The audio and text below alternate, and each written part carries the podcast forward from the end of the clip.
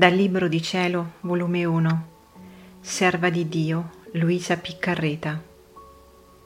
Capitolo 32. Non te l'ho detto sempre che quello che voglio da te è l'imitazione della mia vita? Dopo quei nemici scomparirono e io restai sola col mio Gesù. Io cercai di compatirlo, ma non ardivo di dirgli niente e lui, rompendo il silenzio, mi disse, Tutto ciò che tu hai visto è niente a confronto di quelle offese che continuamente mi fanno. È tanta la cecità loro, l'ingolfamento delle cose terrene, che giungono a divenire non solo crudeli nemici miei, ma anche di loro stessi. E siccome l'occhio loro è fisso nel fango, perciò giungono a disprezzare l'Eterno chi metterà un riparo a tanta ingratitudine? Chi avrà compassione di tanta gente che mi costano sangue e che vivono quasi sepolti nel lezzo delle cose terrene? De, vieni con me e prega e piangi insieme per tanti ciechi che sono tutt'occhi per tutto ciò che è da di terra. E poi disprezzano e calpestano le mie grazie sotto dei loro immondi piedi come se fossero fango. De, sollevati soprattutto ciò che è terra. Aborrisci e disprezza tutto ciò che a me non appartiene.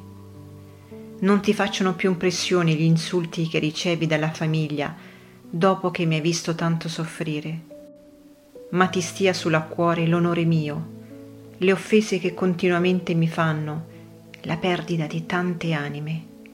De, non lasciarmi solo in mezzo a tante pene che mi straziano il cuore. Tutto ciò che tu soffri adesso è poco in confronto di quelle pene che soffrirai. Non te l'ho detto sempre che quello che voglio da te è l'imitazione della mia vita.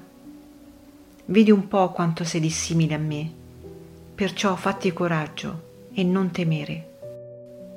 Dopo questo ritornai me stessa ed allora avvertii che ero circondata dalla famiglia che piangevano e stavano tutti in disturbo e avevano tale timore che si replicasse quello stato, specialmente se ancora morivo, che fecero quanto più presto potettero a ricondurmi incorato, onde farmi osservare dai medici. Non so dire il perché, sentivo tale pena nel pensare che dovevo essere visitata dai medici che molte volte piangevo e mi lamentavo col Signore dicendogli, quante volte, o oh Signore, vi ho pregato che mi facciate patire nascosta. Era questo il mio solo ed unico contento, e adesso ancora di questo sono priva. De, dimmi, come farò? Voi solo potete aiutarmi e sollevarmi nella mia afflizione. Non vedete quante ne dicono, chi la, me- chi la pensa in un modo e chi un altro, chi vuole farmi applicare un rimedio e chi un altro. Sono tutti occhi sopra di me, in modo che non mi danno più pace. Deh, soccorretemi in tante pene, che mi sento mancare la vita. Ed il Signore benignamente soggiunse, non volerti affliggere per questo.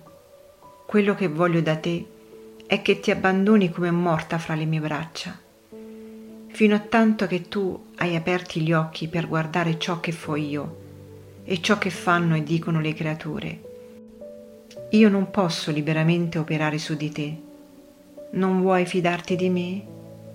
Non sai tu il bene che ti voglio e che tutto ciò che permetto, o per mezzo delle creature, o per parte dei demoni, o direttamente da me, è per tuo vero bene e non serva ad altro che a condurre l'anima a quello stato a cui io l'ho eletta?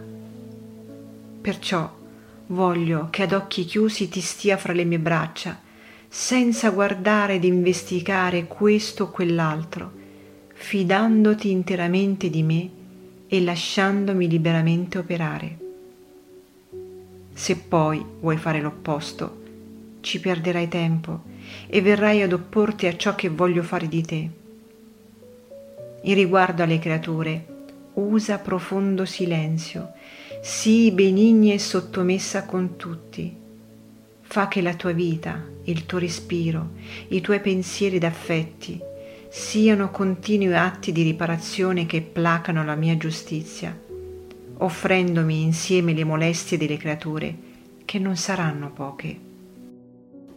Dopo questo feci quanto più potetti di rassegnarmi alla volontà di Dio, sebbene molte volte ero messa a tale strettezze da parte delle creature che delle volte non facevo altro che piangere.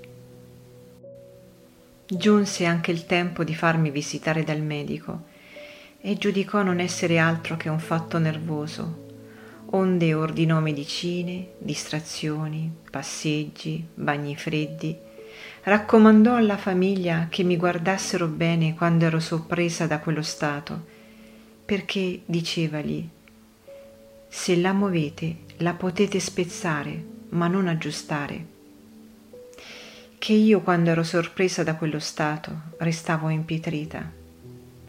Onde si suscitò una guerra da parte della famiglia, mi impedivano d'andare alla chiesa, non mi davano più quella libertà di starmene sola, ero guardata per ogni dove e più spesso se ne avvertivano. Molte volte mi lamentavo col Signore dicendogli, mio buon Gesù, quanto si sono aumentate le mie pene. Anche delle cose a me più care sono priva, quali sono i sacramenti. Non ci avevo mai pensato che dovevo giungere a questo, ma chissà dove andrò a finire. Deh, dammi aiuto e fortezza, che la natura viene meno.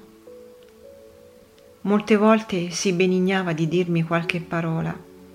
Ora mi diceva, sono io il tuo aiuto, di che temi?